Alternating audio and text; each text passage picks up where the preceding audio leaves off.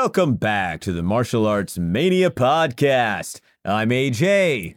And I'm Gavin. Hello, Gavin. Hello, how are you? I'm good. Your your hair is like sitting totally like Johnny Depp early 90s right now. You got like that one kind of fancy whooping Yes. streak of hair in the front and it looks very uh Tiger Beat right now. Th- thank you very much. I think it, but it just dropped right before you did the countdown, and now it's going to stay there and like tickle my face. Yeah, but it looks so good. You don't want to move it now. Exactly. Yeah, that's uh I know how it goes. I know how it goes.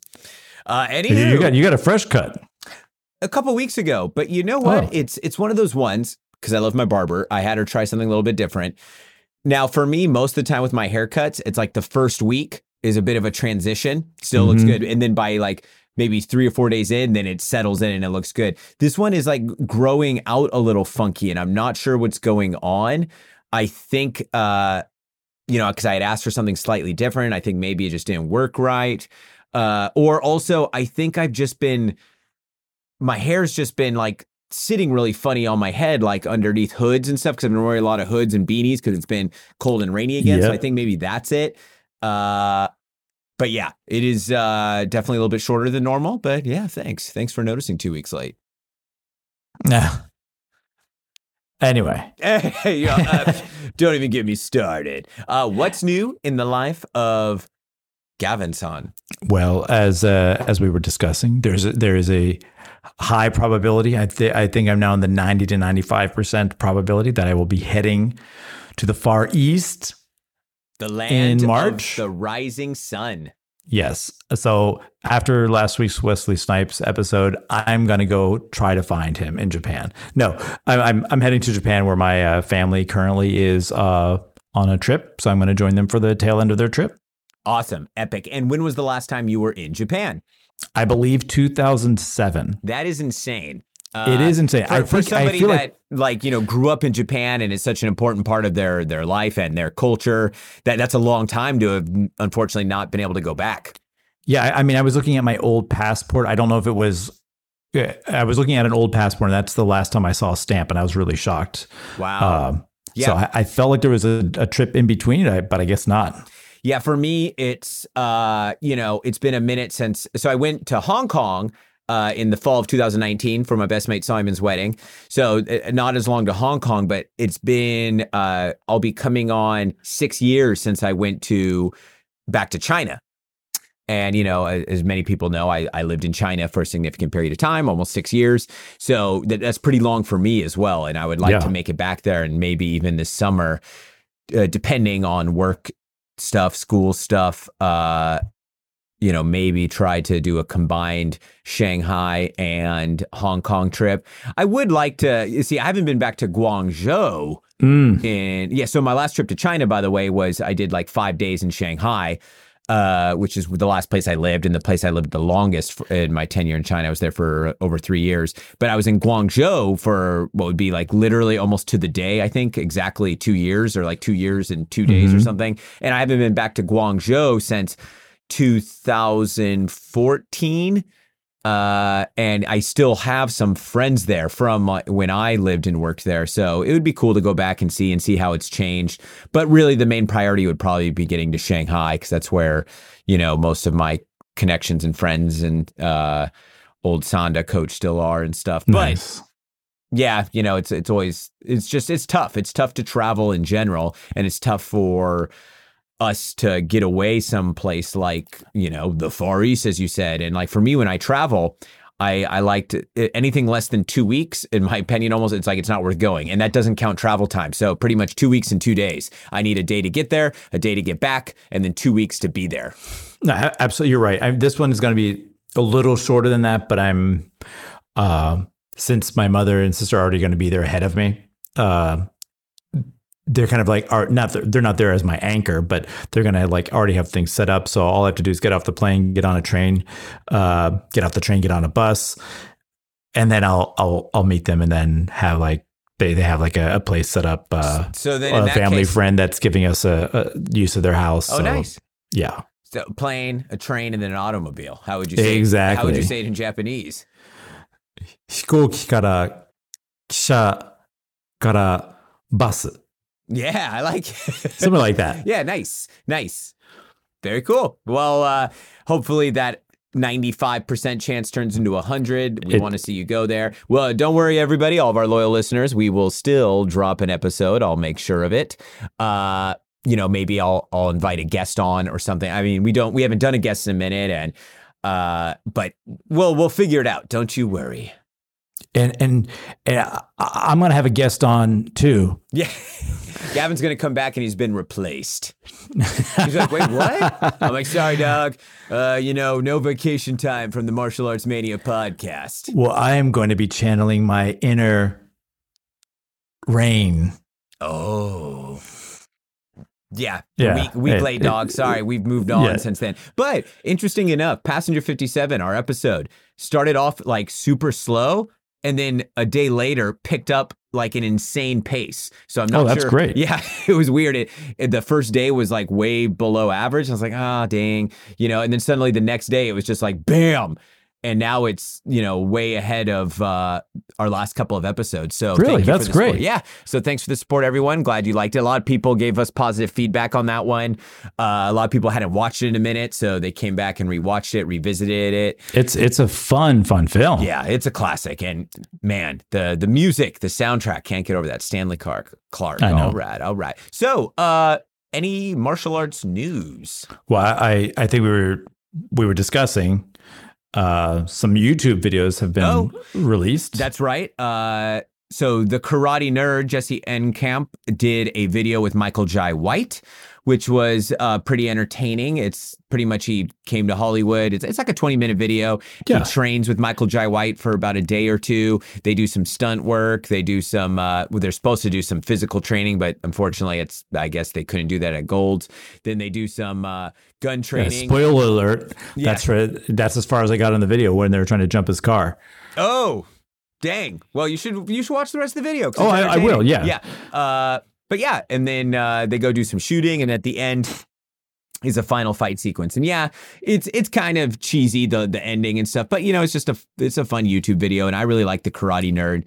Uh, Michael Jai White does a great performance in the end part where it's supposed to be kind of like a movie because he's Michael Jai White and he's Mm-hmm. a fantastic actor and he's been around forever. Uh, our karate nerd, you know, it's, it's maybe his first like acting performance needs a needs Yeah. a little uh uh you know work, There you go. but that's all right. Uh, he's a very talented martial artist. I like a lot of his videos. I was actually recently watching uh, one he did with a Shaolin monk in Europe. Mm. Uh, so that was interesting. I didn't finish that one. I need to get back to finishing it. But uh, what else? Ooh, we had uh, another Prime, excuse me, one on Prime event last night. Mhm. I watched uh, two fights. Uh, but the the main one I was tuning in to watch was uh, the current uh, one of the current Muay Thai champions, Tawanchai, versus uh, the challenger. I forget his name, a gentleman from Turkey, a lot older, like in his late 30s. It was like 39 or anyways. But uh, I was like, all right, this is it, awesome. Uh, you know, it's a Muay Thai fight in the ring because it's at uh, I believe it was was it uh, maybe it wasn't Lumpini, but it was in Bangkok, and. But with the MMA gloves, so Muay Thai rules in the ring, MMA gloves. The fight lasted, I believe, 47 seconds, Oh no. and the Thai champion beat him with a low kick. Not nothing crazy, Wow. nothing like you know a snapped leg in half, nothing like oh he hit him in the knee on accident or nope, just a solid, solid low kick.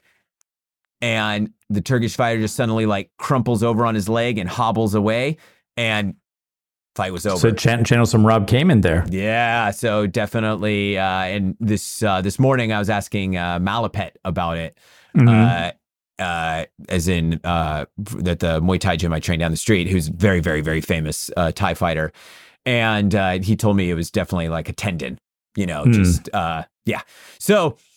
There you go. That guy is impressive. Uh, check out that fight if you haven't already. Uh, I didn't get to watch the rest of the fight, so I'll plan to at some point. But I've just had a crazy last few days. Uh, went down to LA uh, because my family's at Disneyland. So I went to go surprise my nieces. It was their big Christmas present. So they flew down from Seattle, obviously with their parents, my my brother and his wife. And then uh, my mom went down there first to surprise them. And then so she was with them for a couple days. And then I drove down there to surprise them. And so I stopped, trained with Sugarfoot. that was incredible. Great training. Uh, and then went down there. And then, of course, the winter snowstorm that LA has never seen before hits LA. Just insane. So, yesterday being Friday, I wake up. I've been checking it all day Thursday because Thursday was the big Disneyland day where I went with them, you know, exhausting. So, first of all, yeah, exhausting. You know, barely sleep the night before because it's just a hotel and I'm, you know, I'm, you know, sometimes you're in a new environment. And then so I had to wake up at 5 a.m. to go to the gym before Disneyland because we were starting Mhm. so early. So, it's one of those ones normally for my routine in the morning when I wake up, it's, you know, I wake up, I drink my coffee, I sit in my massage chair for 15 minutes. Then I do my PT and I do all my stretches and all that. Instead, I I got up at five and I was in the hotel gym at 5:10.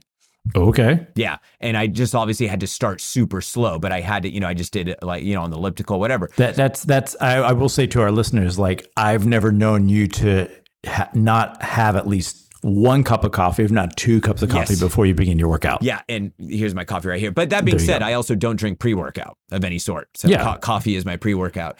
Uh so yeah, and then you know we did Disneyland all day, and I'm checking my phone. All right, cool. So the Grapevine is pretty much the big connecting part of Southern California to Northern California. So uh, the funny part is a lot of people joke anything above the Grapevine is Northern California, and anything below is Southern California. Even though if you were to look at a map, people would be like, "Wait a minute, no, that's still Southern California." So pretty much the grapevine is uh, kind of a mountainous but not too not treacherous at all but just like a Yeah. highway that cuts through a bit of mountains to get out of like southern california into the central valley of california and really that's the main way that's the only way to go up and down without driving literally hours out of the way Mhm. well because at its highest point uh, the elevation hit hits like 4000 something anyways with this winter storm and it, it, it's happened before. It even happened last year. I think it'll, it'll get hit with snow. So I'd been checking it Thursday, Thursday, checking it. Okay, yeah, no, we're good, we're good, we're good. I'll be able to leave early Friday morning, maybe. Blah. 'cause the plan was to drive back up, train with Sugarfoot one last time, because it's right on the way out of town.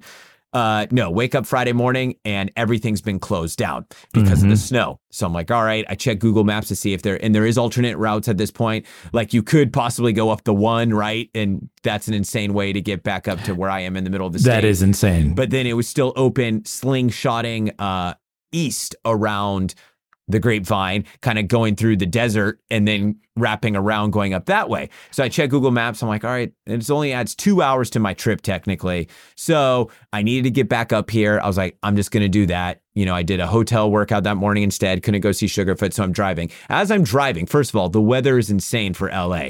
Just really bad rain, you know, flooding at certain spots. Uh, and then, you know, I get pretty much out of the LA area as I'm heading to head towards the desert and wrap around. And as I'm driving, my ETA keeps getting longer and longer on Google on Uh-huh. Maps. And I'm like, well, that's weird. And it keeps saying, uh, oh, route being changed because, you know, stuff kept getting closed down like by the minute. So it, you're being rerouted.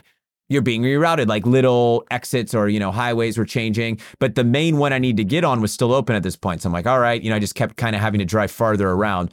So I, I was jokingly telling Jessica via text, my ETA kept saying five hours and I couldn't get below five. It would go back up to five hours, 45 minutes. Then, as soon as I would get to five hours, it'd be back up to five hours and 45 minutes. Reroute, reroute, reroute. So, pretty much the main highway I needed to take got shut down. And I was like, crap, okay, so now I'm gonna have to drive, you know, it's gonna add about another three hours. I'm like, well, I'm already, you know, so far into this trip, I gotta keep going. So then I drive about 30 minutes farther to that next route, which is gonna be, you Mhm. know, like an extra three hours ever. And then that one's closed. Mhm. So at this point, you know, I've driven through the Mojave, through Mojave, like, so I guess that's the Mojave Desert, right? Or it's, uh, Yeah. it's- yeah. A portion of it. Yeah, exactly. And so it's beautiful. Some of this area is beautiful. I, you know, driving way past Palmdale, Lancaster, I'd never been out that way. I was like, wow, this is nice. But I kept seeing more and more snow also, like on the mountain stuff. I'm like, this isn't a good sign.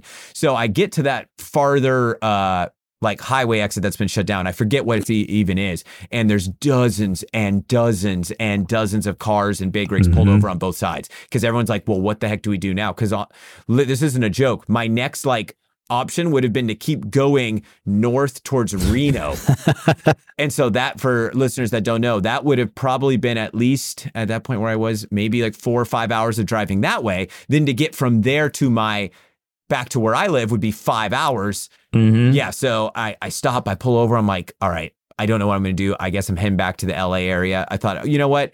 If I can still get over to Santa Clarita, at least I'll make the evening class with Sugarfoot and I'll go from there. Mm-hmm. And Gavin obviously graciously offered his home for me to stay. Anywho, as I'm driving back, the initial highway I was supposed to get on, Highway 58, opened back up like miraculously because I I decide, you know what, let's just see what it says about getting home. And it was back to my original ETA. And I'm like, what the heck? They opened it up briefly. So I, as I'm driving back, I see that they're letting people on. I get on there. I had, I was telling Gavin, I had about a 45 minute window because that's how long it was going to take me to cut through this like mountainous highway at this point to get to the uh the 99 freeway the other side of Bakersfield. Then I'm in the clear. I don't have to worry just rain is all I have to worry about. But I had about 45 minutes because if snow started coming down, they would have stopped it and just made everyone pull over and, you know, do whatever. So uh made it through, got home. Good thing I did that and didn't decide not to stay an extra day because as of Wow. today, everything is shut down even worse because my mom's still stuck down there. Yeah, the, and things are shut down within LA too. Not like this road is shut down, but like there's actual flooding and flash floods yeah? like happening throughout. So you know, I'm in downtown at work. You live over on the west side, Venice.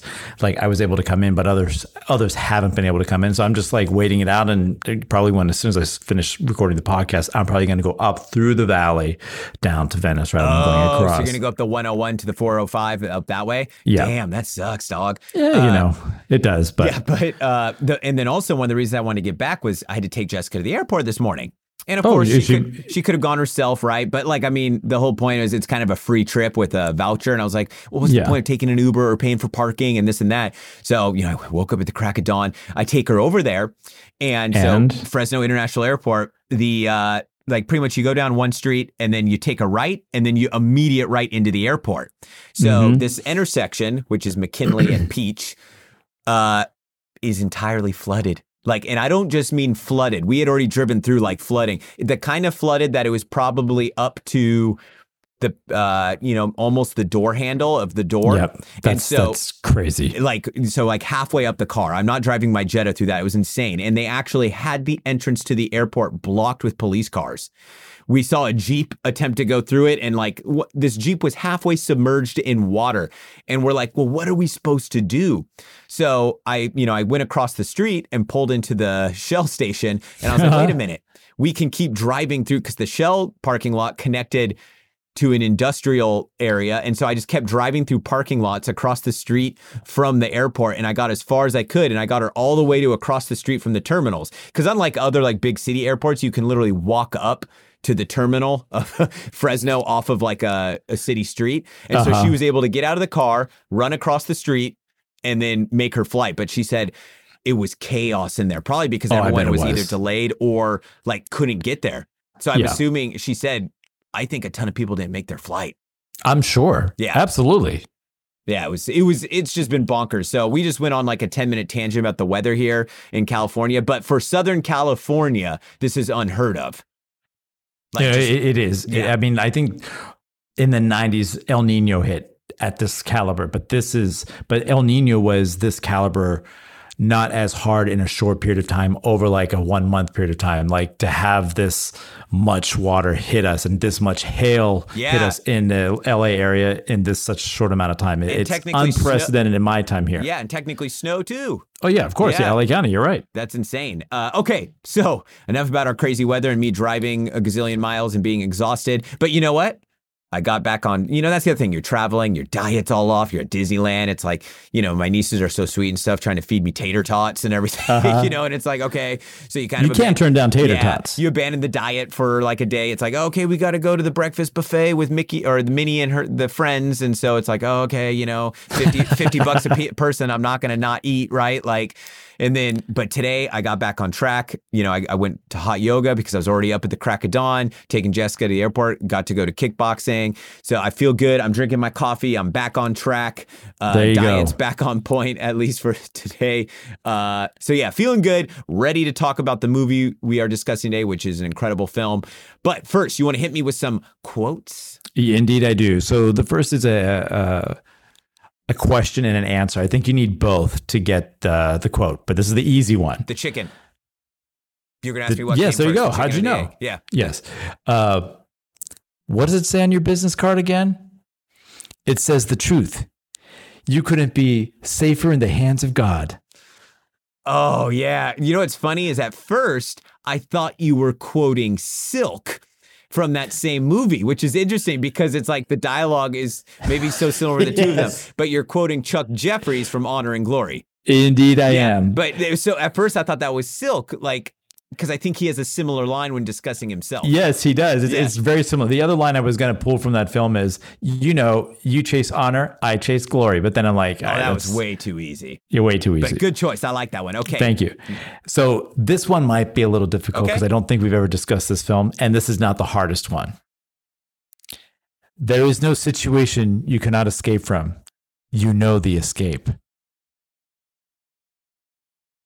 Red escape Belt? Room Six. Yes, Red Belt. Holy cow.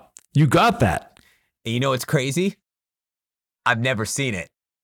but you've seen the trailer. No, well, I mean, like maybe like 15 years ago or something. I just the first thing in my head that popped in my head was jujitsu. And Yeah, I'm- wow, very, yeah, nice. very good. Actually, you haven't seen the film. I, I would No. recommend it. I know it's very shameful, but here's the deal. And I always like, and I've noticed this when you ask people, "Oh, have you seen this?" And you can see the look on their face, and they're like, uh, "Yeah, yeah." And you know, I used to do that too because it's like you, you, especially as a film person, sometimes you feel ashamed if you haven't seen something classic. And I've just started being hundred percent honest about it and just being like, "No, actually, I haven't." People are like, "What? Have you not seen that?" Blah blah blah. And I'm just like, "Well, honestly, there's a lot of movies out there." Uh, nobody can watch every movie, and I try my best to keep up. But yeah, no, I've shamefully enough never seen it. Uh, Well, y- y- you know what? I I don't know if it's. A, I feel like it is a film that you could write home about, but at the same time, I don't know. I I went I went to watch it because David Mamet wrote it, Right. and I just love his scripts. Um, No, I But I intended to, uh, just never got around to it. it, it it's. I saw it the first time I saw it. It was the best viewing experience. Ever since then, it, it kind of it's diluted a little bit. I've seen it like three times. Yeah, I feel you. uh, I have one more quote for you. If you are ready. I'm ready. Okay. It's human to lie. Most of the time, we can't even be honest with ourselves. Ooh, Yeah, this one, this one's hard. it's human But- to lie. This might be subtitles, Oh, hmm. but Rashomon. there you go. Did I get it? You got it. Oh, three for three with two super hard ones. Yeah. Dang, boy. That's good. Yeah, you know what? Like, okay, in all honesty, this week, this was more about thinking like what relates to the quotes in terms of like uh, plot wise or this or that. That first one, I like jujitsu came to mind. I was like, all right, red belt. Uh, next one, just the the idea of lying, quote unquote, human memory. The fact that you know we as humans have a tendency to be actually really bad with our memory, but we can convince ourselves something happened and this or that made me think Rashomon. But also because of the film we're talking about today, Mhm, uh, it's definitely a good choice. Three for three. You know what? I'm retiring undefeated. Uh, I'm the champion.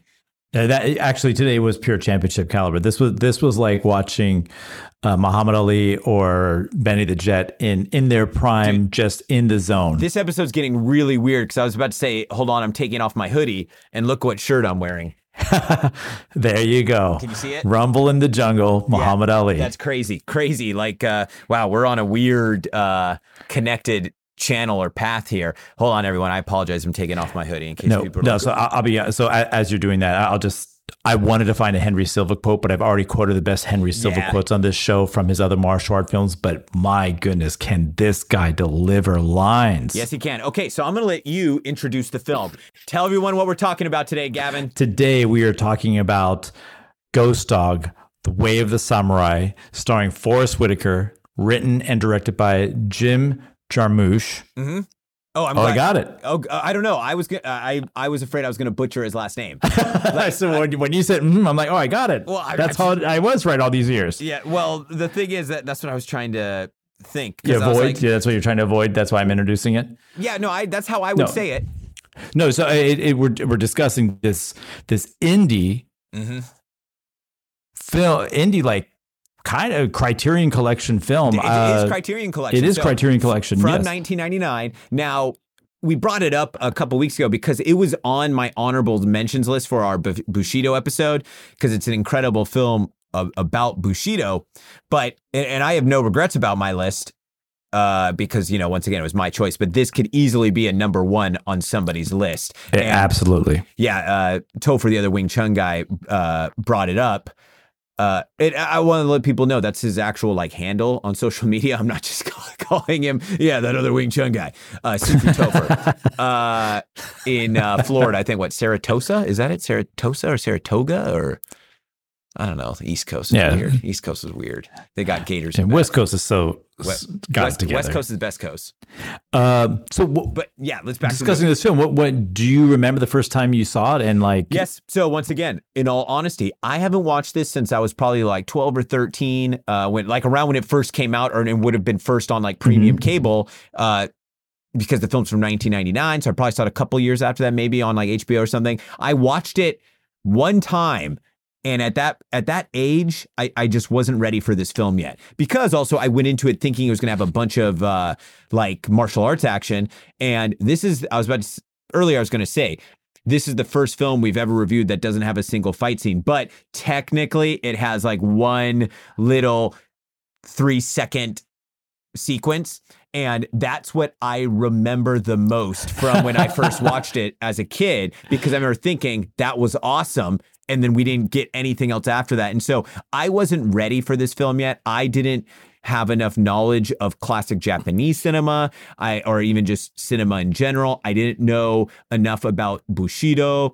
I didn't know there's a lot of different things that I didn't know about that, nor was I as uh, well versed in independent film. Obviously, no Mhm. one in my family. Like, I- I'm very privileged. My dad did have me watch. My dad introduced me to a lot of great classic cinema, particularly the Bond films. Yes, but like you know, we watched Humphrey Bogart movies together. We did. We listened to a lot of classic radio shows that he liked. You know, like The Shadow and stuff like that. So I did classic Hollywood cinema. I, you know, ha- had some knowledge of and was introduced to at a young age.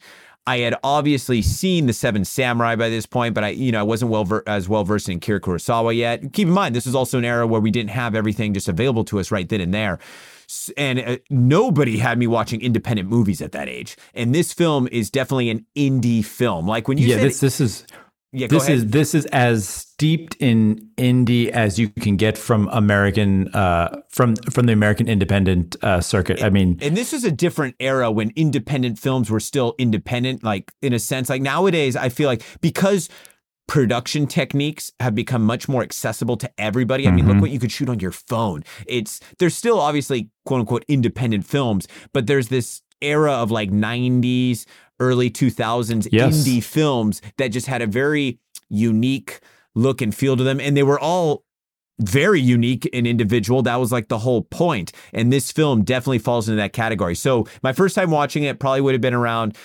2000, 2001, Mhm. uh, was just way above me at that age. You know, I would have been like 14, 15 maybe when I watched it. I watched it that one time. It was just like, what did I just watch? But at the same time, even when I was doing research on this and reviewing some of the critics, they said the same thing. Like, this movie is wacky, you know, Yeah, well, because it- it, it, it all depends on how you approach it because reading these different people's reviews of it, I appreciate everyone's viewpoint and Mm-hmm. uh, their analysis of it. I'm like, I totally see that. Watching it as an adult now was a whole different experience. Well, you you, you know, uh, nail on the head completely. The first time I watched it, uh, my friend Marvin had uh, either rented it or picked it up. I think he'd already seen it and wanted me to come by and see it.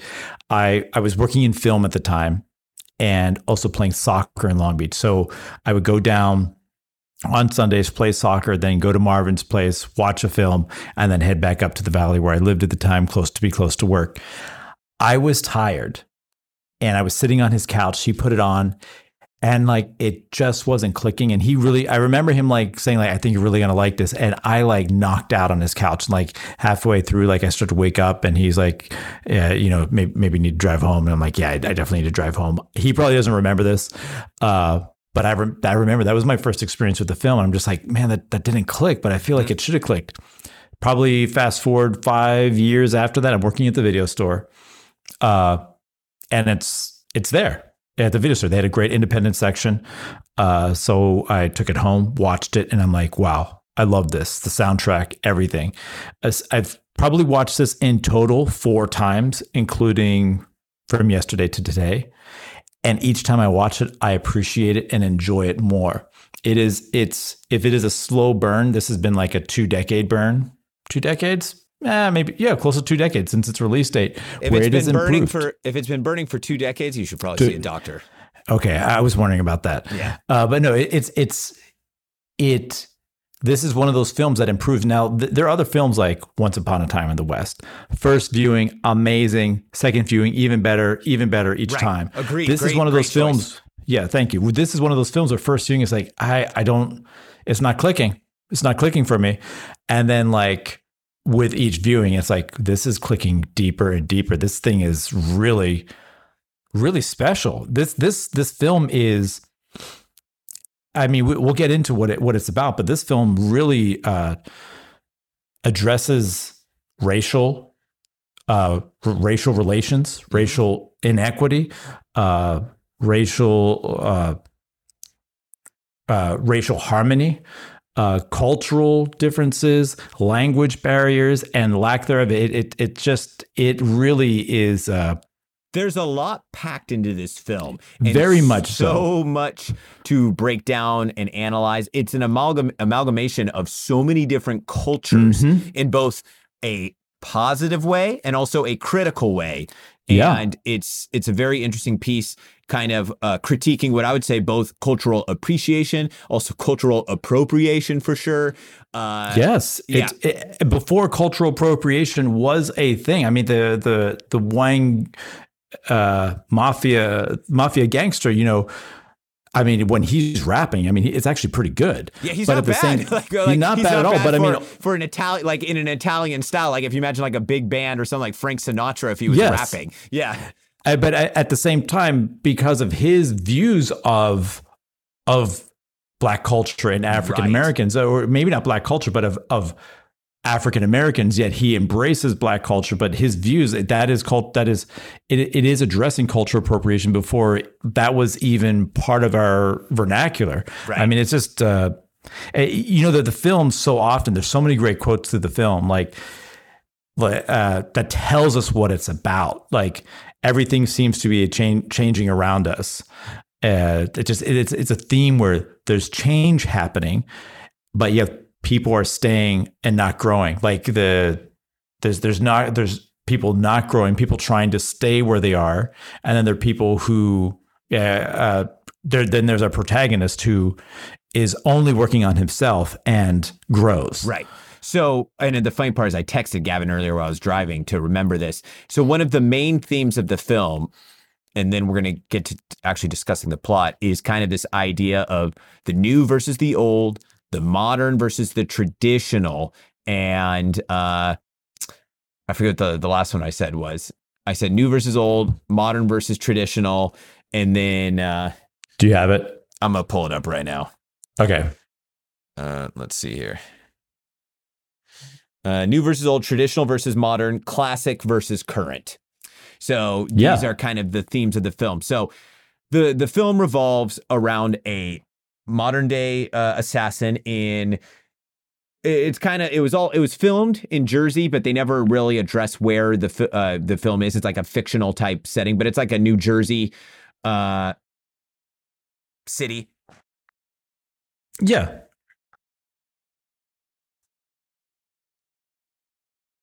Oh, okay, yeah, sorry about that. Uh so uh 34 minutes. Okay. Yeah, so it's set in a uh fictional type like New Jersey like city and our protagonist is Ghost Dog, a modern day hitman who lives by the code of the samurai and this character is played by Forest Whitaker, the great Forest Whitaker. Mm-hmm. Uh, he lives on the top of a building with his pigeons, and he lives this very by the book strict lifestyle based around Bushido. Mhm. And he is an assassin for the mafia, but in particular, one mafia. Uh, I guess you can't say boss. I don't know how the hierarchy works in the mafia.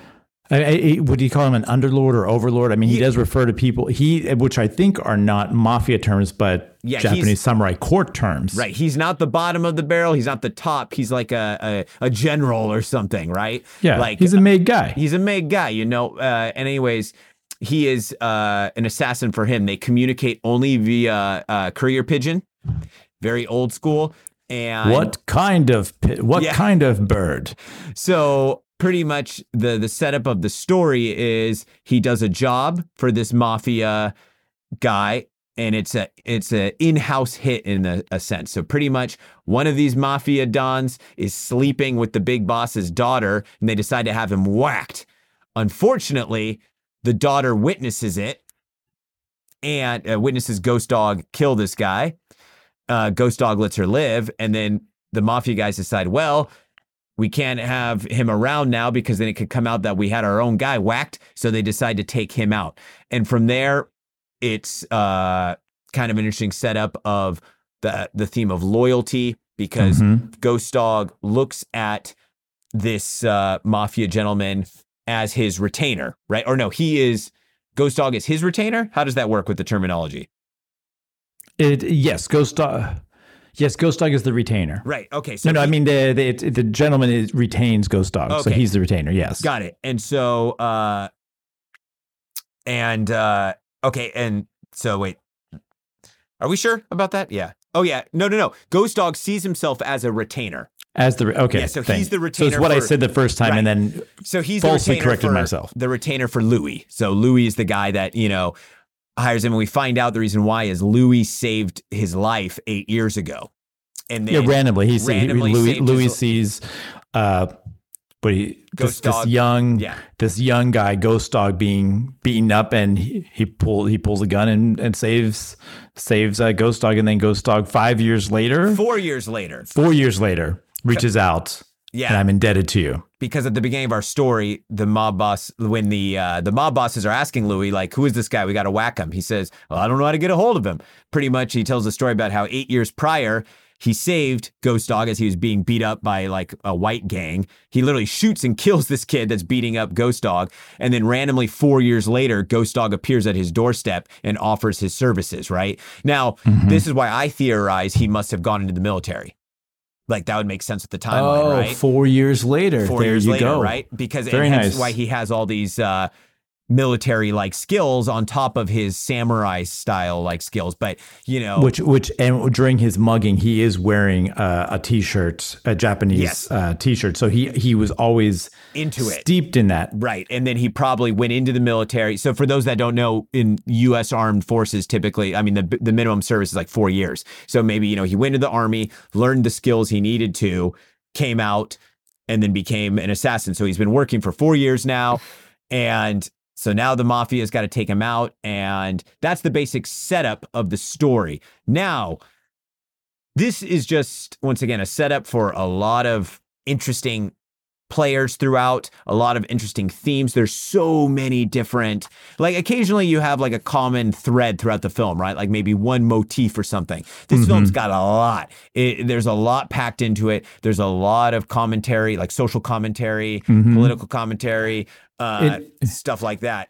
And you, you know you know what's interesting about this film? While it, it there is a lot of social commentary and uh, political commentary, it's seen so much through the eyes of Ghost Dog, who is just an observer. He passes through. There there are periods where he passes through a I'd say three three members of the Blood Gang, and they you know they recognize him. They say you know they greet him.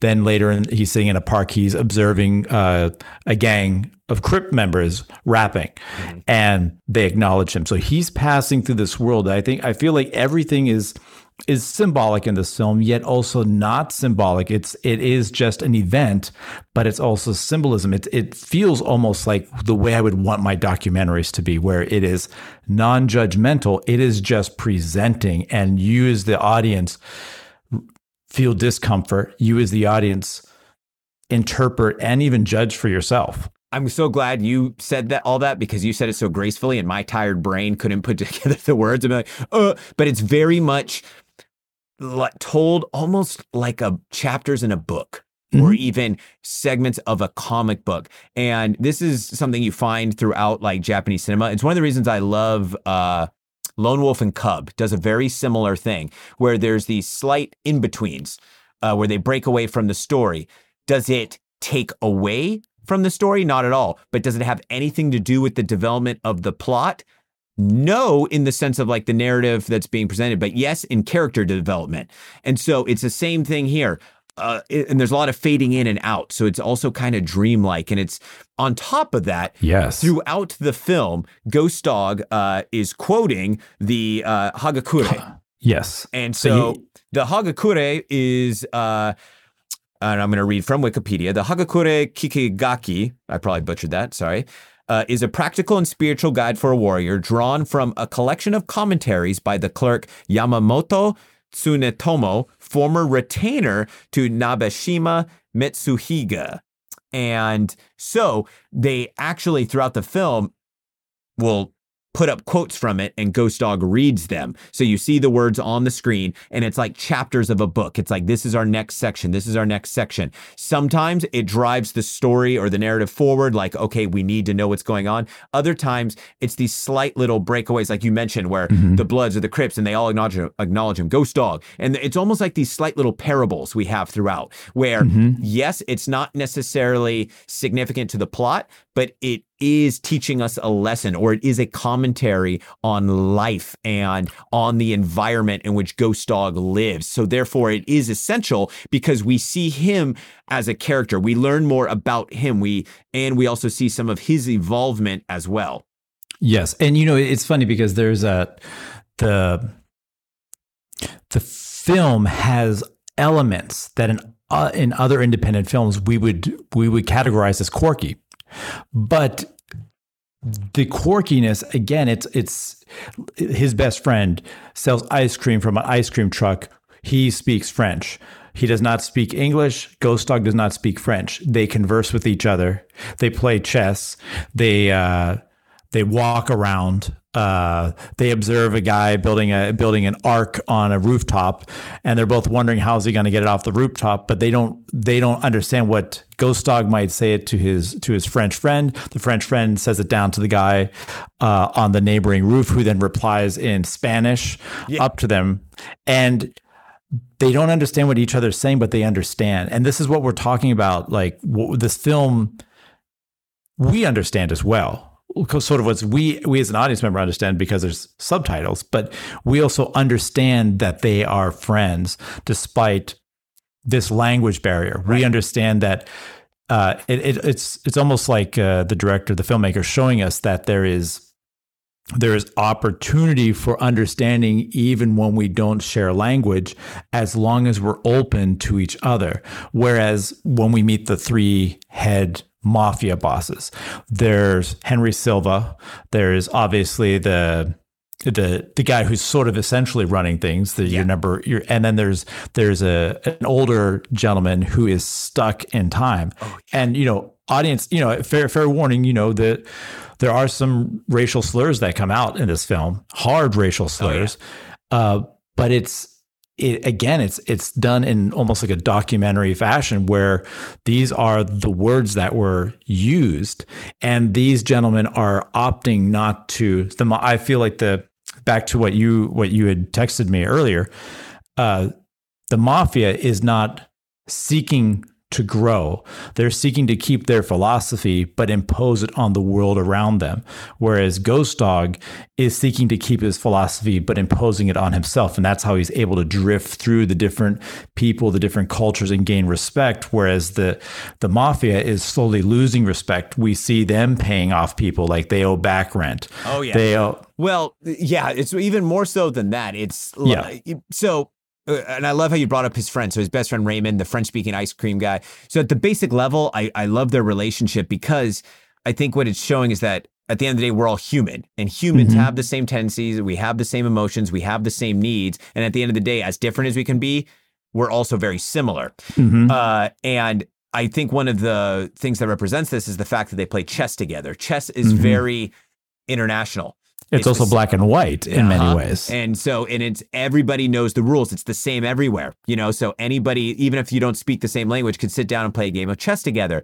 Now, uh, and what Gavin was explaining earlier was kind of for people that a good uh, example would be in the film uh, Love Actually. They do a very similar thing where he falls in love with the Portuguese woman, uh, Colin Firth's character, and he'll say something in English, and then she'll say back in Portuguese. Uh, uh, exactly what he said in English, Uh-huh. like, and it shows their connection. This film takes it one step farther, where, where it'll be like the French gentleman will say, "Oh," and, and we get subtitles. "Oh, the little girl came looking for you. She wanted to give you your book, uh, but you Mhm. weren't here." And then Ghost Dog will say, "Mm, I don't understand what you're saying, but you mentioned the little girl. She probably came here looking for me, wanted to give me back the book, but didn't want to give it to you. So it's like he'll literally say verbatim what he just said in French. Yes. And it just shows how deep their connection is. And that is one other side character we have is the little girl that Ghost Dog meets in the park. And Oh, they that's a great- books. Yeah. it's a great sequence. I, I you know, it, it, there's there's one point where the girl approaches him and says, "My my mother says uh, you don't have friends and you don't talk to anyone," and he says, "I don't know your mother." Yeah, like exactly. so she doesn't know him. Yeah. and it's just like there's so I, I mean the script is is a softer touch than uh, a, a film we were talking about earlier because I was thinking about other independent films like David Mamet. David Mamet's writing is just as smart, but it's a little heavier. This is I don't know your mother, so there's more to interpret behind everything. So it's like your mother doesn't know me, and I'm talking to you. And It's just they're they're like these.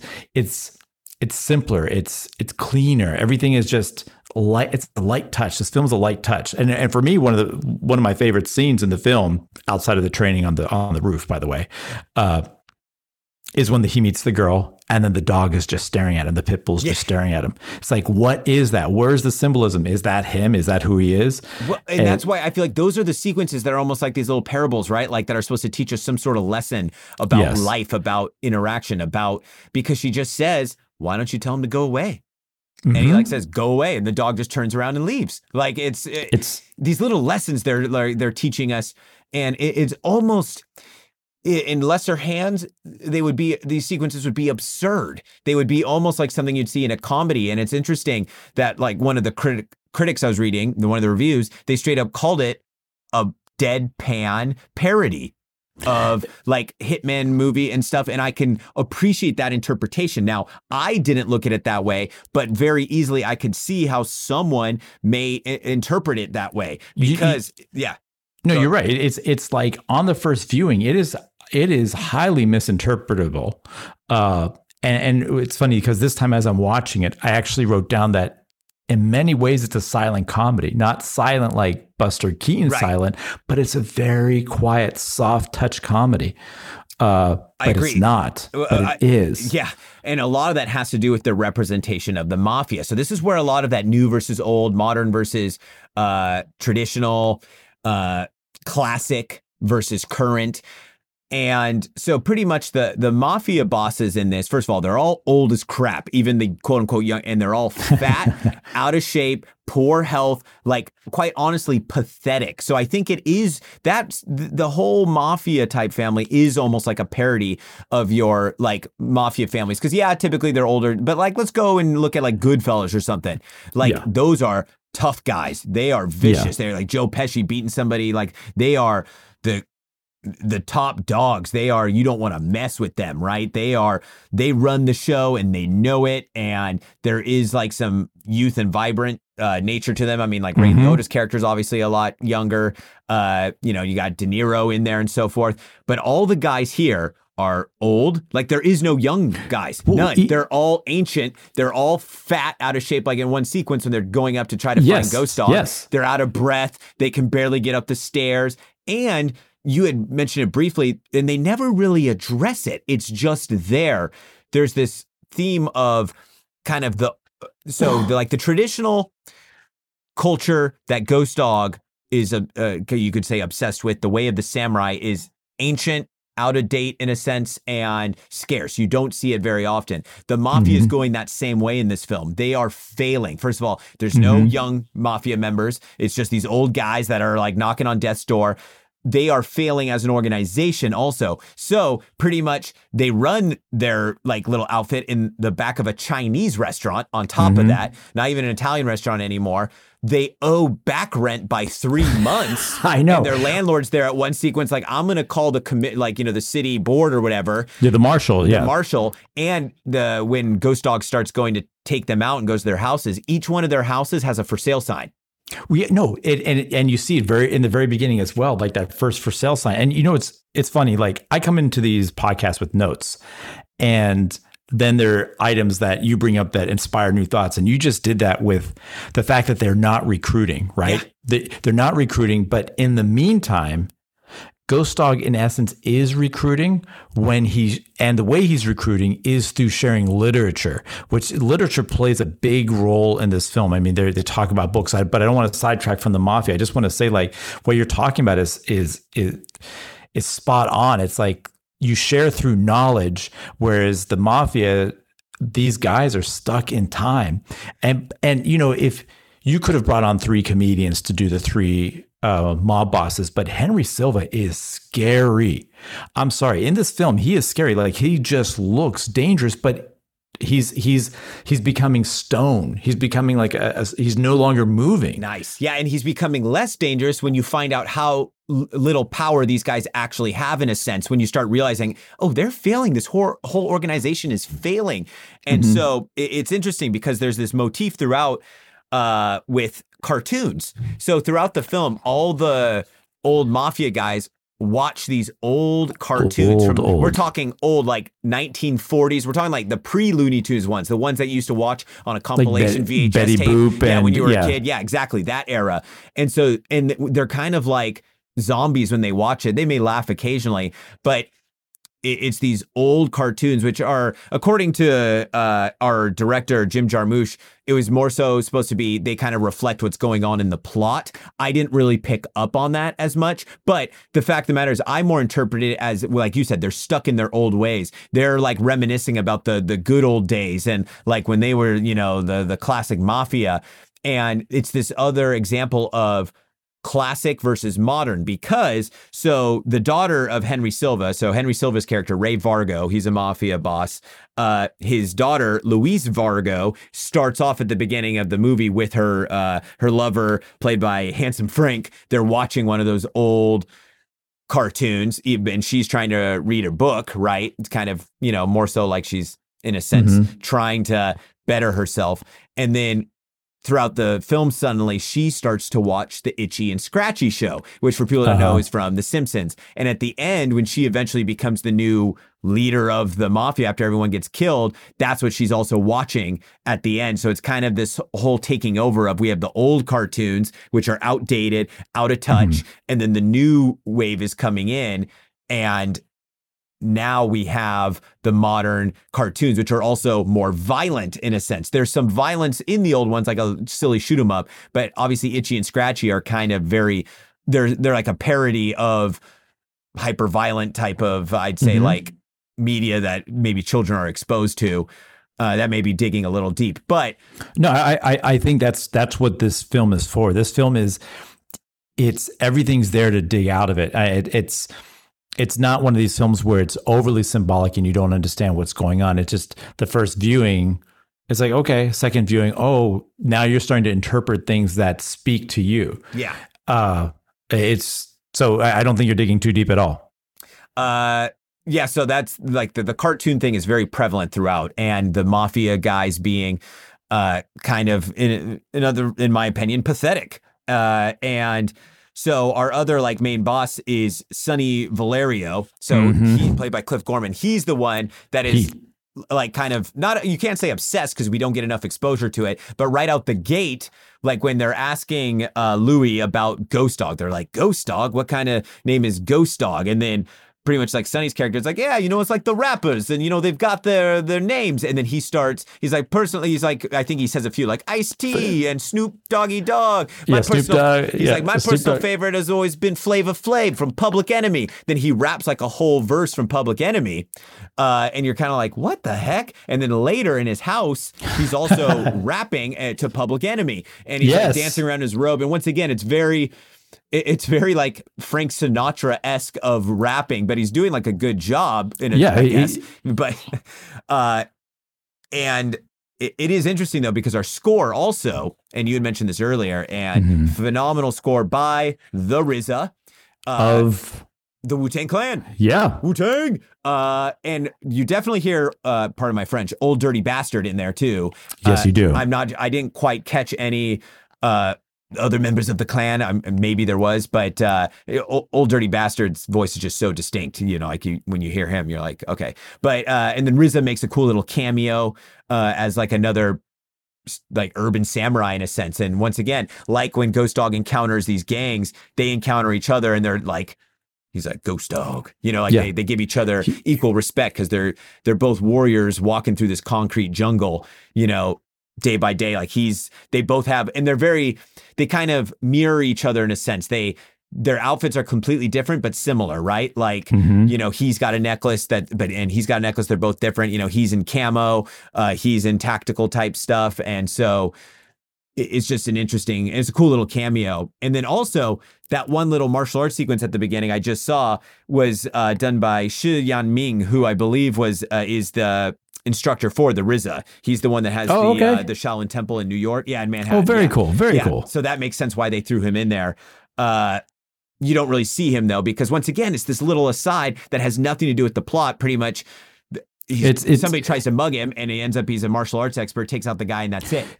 So what, what I like about independent film is that it, the, the story ultimately, it's, it's it unfolds. There's a beginning and there's an end. So it is linear in that sense. But what I like about independent film is it's not clean. Yeah, And I'm not saying this this film is cut clean. It's per, it's beautiful, but it's it's not this narrative where everything has there, there isn't a narrative where everything has to fit in. perfect. It is it is life. Yeah, so what Gavin's trying to say is technically it's very clean production wise, especially because some independent films have a much lower budget. They may, you know, oh, you know, lighting, and sometimes as we mentioned before, like dogma filmmaking, there's certain rules where it's supposed to look like not as good. This one is technically very clean, very beautiful, very well shot. Like I could just watch Ghost Dog walking around this urban neighborhood, you know, doing his thing like eh, that would be very documentary feeling like you said like an observational documentary which is what we get in a sense. We're watching ghost dog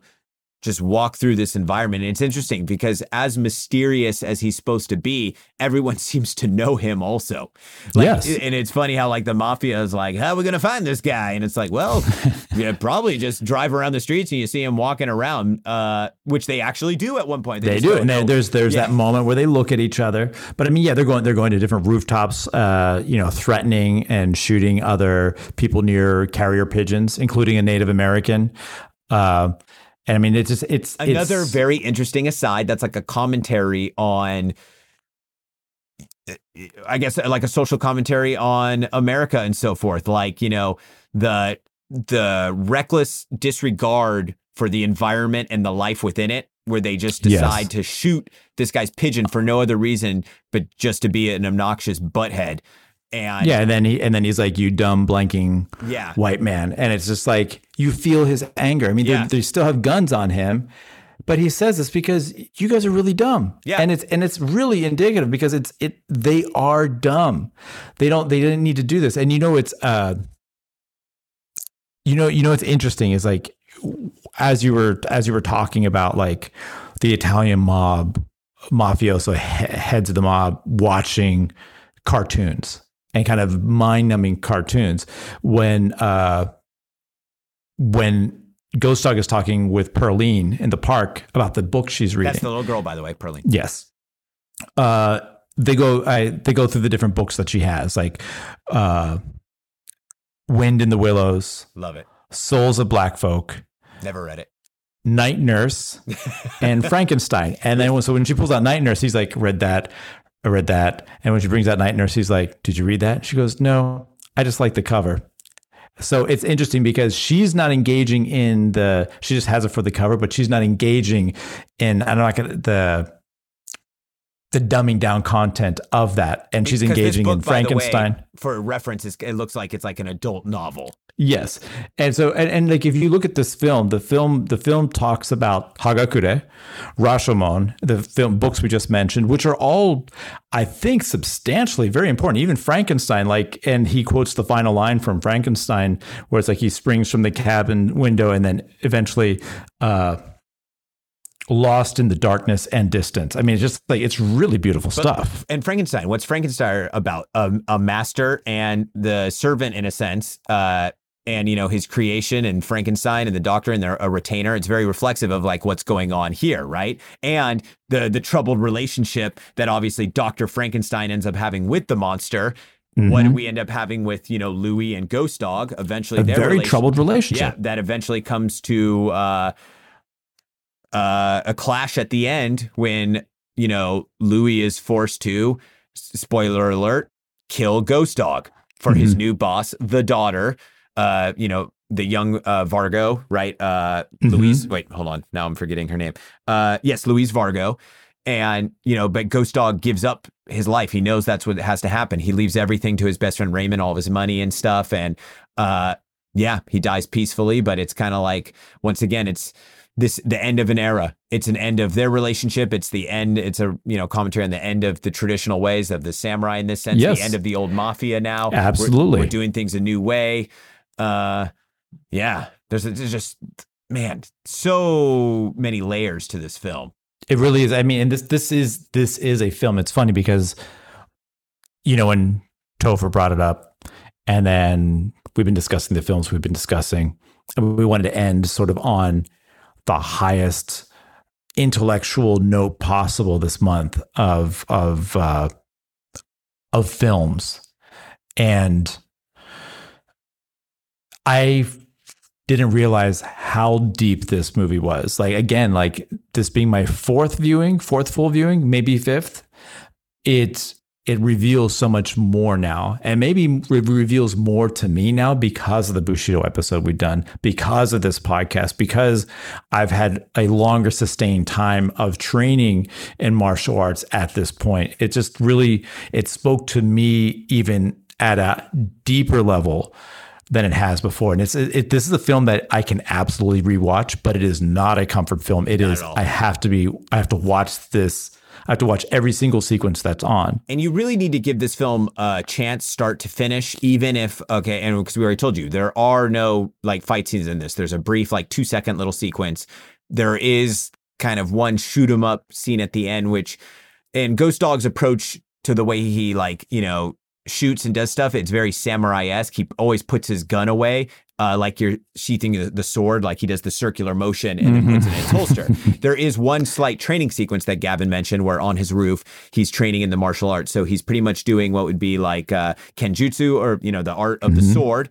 And then it, it it's done kind of in a stylistic fashion fashion where it Yeah. blends like it's like slightly blurry at some points, and then Mhm. it'll cut into the next one. So he's pretty much doing three different styles. He's doing Yes. the art of the sword. He's doing the art of like the short uh, sword or long knife, like kind of the Filipino arts. It's like I was going to ask Yeah, you about that because that's that's specifically. He looks like he actually has high level of competence in that. Yes. And it's definitely FMA. And then the last one is kind of like a boxing, trapping, Wing Chun, also very FMA, Filipino martial arts looking, Mm-hmm. like uh, Panantukan, you know, like the unarmed combat, which is very much like Inosanto lineage. And I'm 99% sure, and I totally forgot to look this up, so I apologize, that Forest Whitaker does have some training in uh like that style of martial arts because if I'm not mistaken, he also utilized it in uh that uh the Repo Man movie he did with uh Jude Law. Yes. Yeah, so- Oh wow. Yeah. Nice. Uh, I, I I'd forgotten about that film. Yeah, so I believe that was also uh, part of it. Uh, here we go. Whitaker studies yoga, has a black belt in Kempo, and is a vegetarian. He also trains in Eskrima, originally under Dan Inosanto, and currently with Joe Jackson. I assume not Michael Jackson's dad. So, uh, yeah, he definitely has that background in FMA, which makes sense why, in all honesty, and I'm not the expert on Kenjutsu or Kendo or any of that, the, the sword like stuff he's doing, it's the very basic. Not sure how accurate that is. I know his stance looks a little wide to me. I don't know. But the FMA stuff looks very fluid and natural. And that's where you're kind of Yeah. like, oh, and you know, as I said, it's kind of a mix between boxing and trapping hands when he's doing the unarmed stuff. Yeah. And uh, that would be my one critique just from a martial arts nerd. Standpoint is we didn't get to see him utilize any of that. That would have I been know, cool. I, I I agree, but also like it makes sense since he is a sort of a weapons uh, gun expert. Like the way he, I mean, his his assassinations are pretty darn good. And you know, the argument could be made, oh well, maybe you know Jim Jarmusch couldn't have handled that kind of sequence. Well, he did a fine job handling the one like quote unquote like kind of shootout sequence in the house. I thought that was well done. Very nice, The, blur, yeah. the blurred effect is you know, eh, I think that was also a product of the time. But It was. Uh, otherwise. Yeah, uh, so that's kind of like the main martial arts stuff in it. But once again, the physic physical side, we have the mental and emotional side throughout the entire film. And uh, of the little intertexts we have uh, from the uh, Hagakure, I actually took a picture of my favorite one, which is uh, towards the end. Uh, here it is. And I think this sums up the main theme of this film, hence why it's towards the end. It is said that what is called the spirit of an age is something to which one cannot return. That the spirit gradually dissipates is due to the world's coming to an end.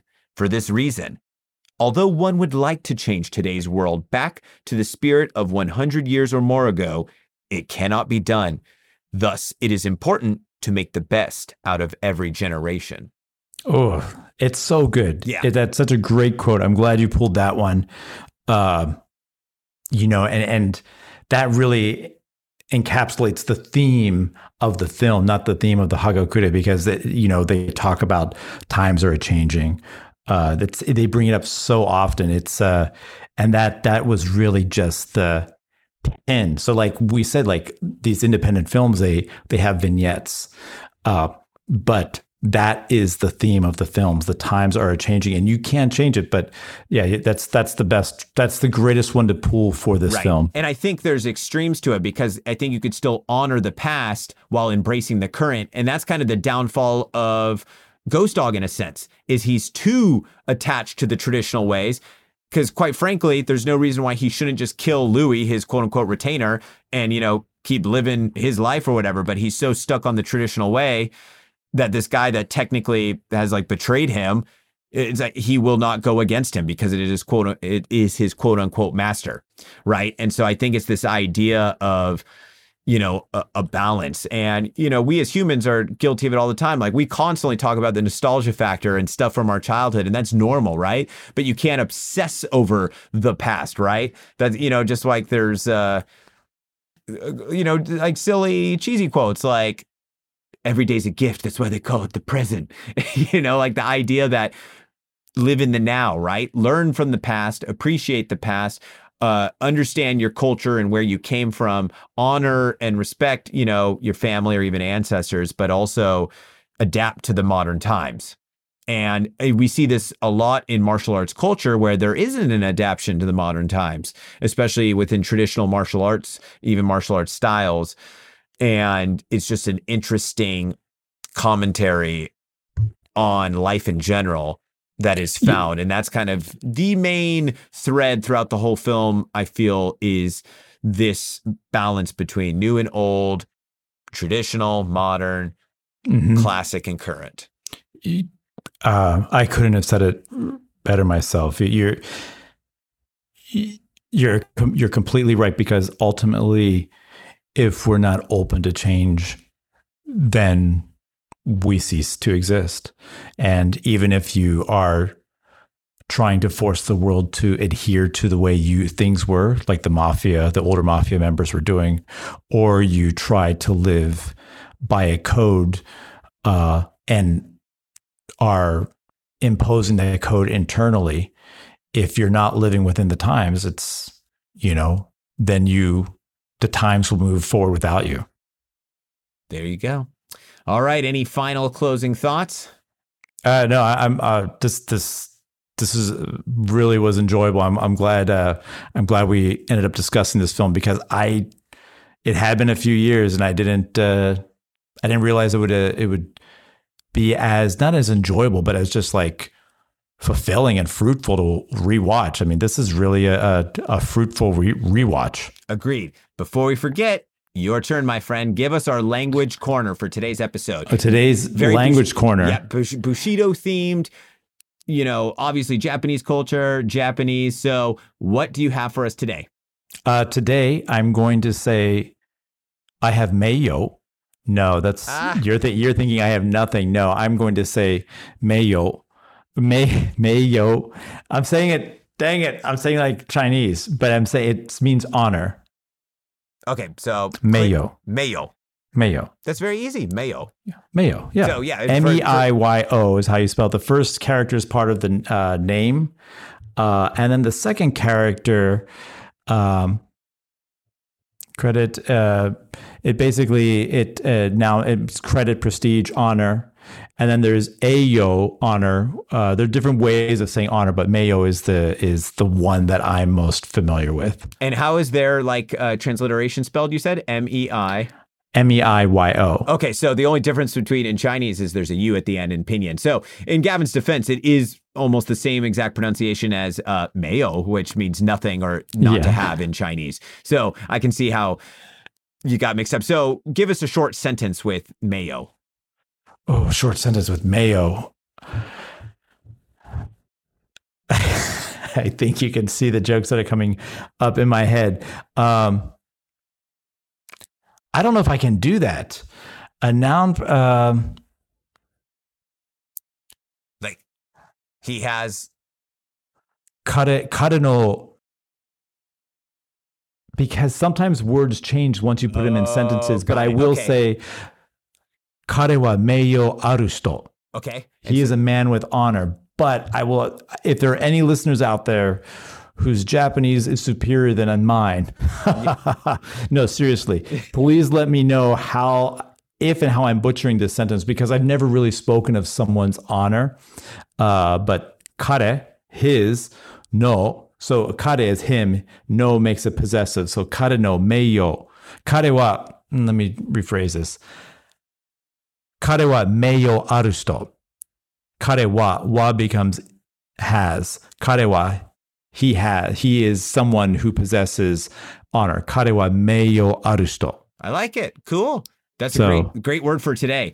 Uh, we're gonna wrap it up there. We're we're a little over again. Uh, we've just been having uh, We're having a lot of fun. Yeah, this month, uh, our uh, like Black History theme for this month. In case you didn't catch that, we never really actually said that. Uh, I put it like in the hashtag, but you know, Yeah. just we just randomly we're like, hey, let's start, you know, doing some of our uh, favorite films with. Uh, you know, either well, in this case, it was mostly we didn't really do any black filmmakers, did we? Uh, Wait, Michael oh yeah, Jai Michael White. Jai White, of course. Yeah, so Black there we go. Black yeah. Dynamite, yeah. yeah. Uh, and then and then you know actually with with Wesley Snipes uh Passenger 57 he has a he he has a major commitment to using black filmmakers Yeah. and and pr- musicians as as a producer he has always been uh invested in giving voice with with the power that he when he had that power he gave voice and Kevin Hooks obviously uh, African American filmmaker and Stanley Clarke uh, you know Yeah. going back to Passenger 57 I mean he he gives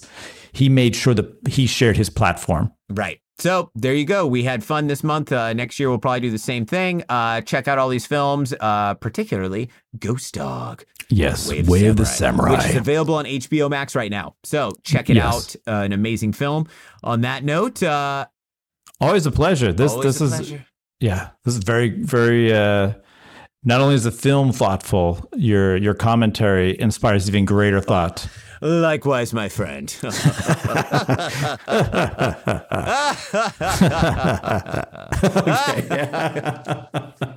okay, that was really bad. see. Fake Yeah. laugh that did segue into real laugh. All right, my friend. I'll see you later. all right take care